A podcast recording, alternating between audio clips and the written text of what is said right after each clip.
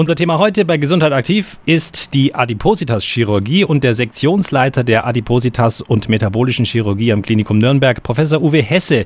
Er wird uns jetzt erstmal etwas in diese Thematik einführen. Also das Prinzip ist, dass wir bei Patienten, die stark übergewichtig sind, auf minimalinvasiven Wege, das heißt mit kleinen Schnitten, Schlüssellochchirurgie, Stichwort, den Magen verkleinern.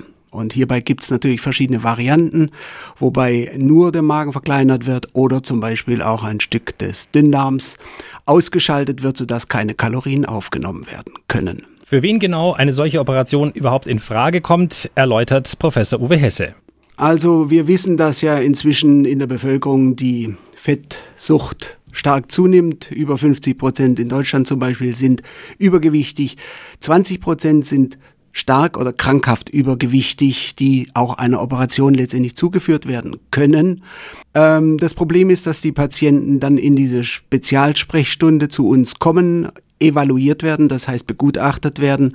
Und dann müssten wir heutzutage noch mit den Krankenkassen ein relativ aufwendiges Verfahren zur Kostenübernahme so einer Operation für die Patienten erwirken. Und äh, das ist etwas, was im Moment äh, so gehandhabt wird, aber wahrscheinlich sich in den nächsten Monaten, vielleicht Jahren doch ändern wird, sodass das eben wie ein ganz normaler Fall dann abgerechnet wird, auch für die Patienten, was natürlich ein großer Vorteil wäre. Weitere Informationen und auch einen Link zur Seite der Adipositas-Chirurgie finden Sie auf der Homepage klinikum-nürnberg.de.